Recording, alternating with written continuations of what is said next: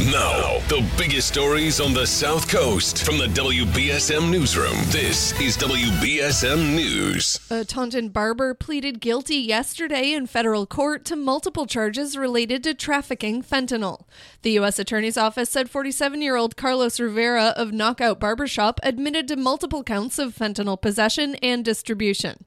Between September 2020 and January 2021, Rivera and a co conspirator sold fentanyl to a cooperating witness in Taunton four separate times from his home and his barbershop.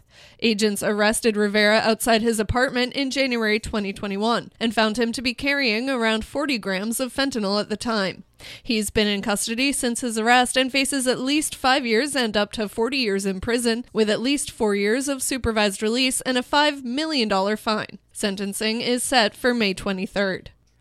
A man shot inside a Massachusetts mall over the weekend has died. Authorities said Monday that 26 year old Dejun Beasley of Boston was shopping inside a store at the South Shore Plaza in Braintree on Saturday afternoon when he was shot by another man with a handgun.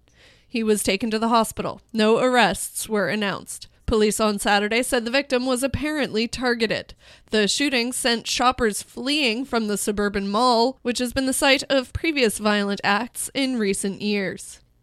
Massachusetts is expecting to receive twice as many Afghan refugees as it had anticipated following the Taliban takeover of Afghanistan. Jeff Thielman, CEO of the International Institute of New England, said Monday that some 2,000 evacuees are expected to be settled in the state by the end of next month. That's up from the roughly 1,100 evacuees state officials anticipated in September. Massachusetts Afghan refugee arrivals are exceeding those seen in other New England states. The increase comes as Governor Charlie Baker signed into law last month a supplemental budget allocating $12 million to help resettle Afghan nationals. Massachusetts Secretary of State William Galvin has announced that he'll seek an eighth four year term in office. In his announcement Monday, the Democratic Galvin cited his record of overseeing accessible and transparent elections. Galvin was first elected in 1994. He won re election in 2018 with about 71% of the vote. He faces a primary challenge from Tanisha Sullivan, a lawyer and president of the Boston branch of the NAACP.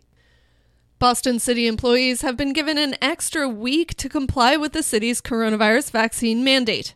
Mayor Michelle Wu said Monday that more than 94% of the city's more than 18,000 employees are already vaccinated. She says workers who don't comply by the January 30th deadline face unpaid suspension.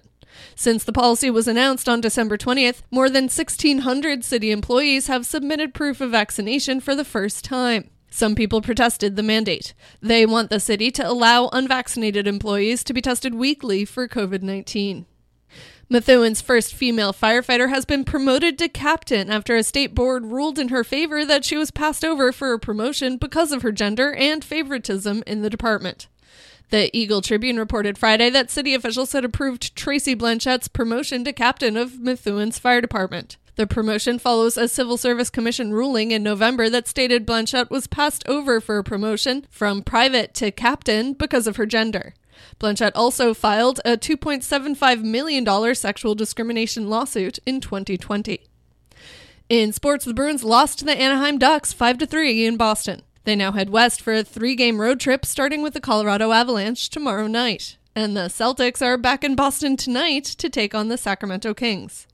Now let's take a look at your local forecast from ABC6. Light rain and snow showers coming to an end this morning. We gradually clear out and become brighter for the afternoon. It'll be a mild day with highs in the low to mid 40s, a bit of a breeze coming in from the south. We continue to clear out overnight. The wind shifts, and by tomorrow morning, we're cold down to the teens to start the day. Tomorrow looks, looks mostly sunny, a bit breezy at times, and chilly with highs only in the mid 20s.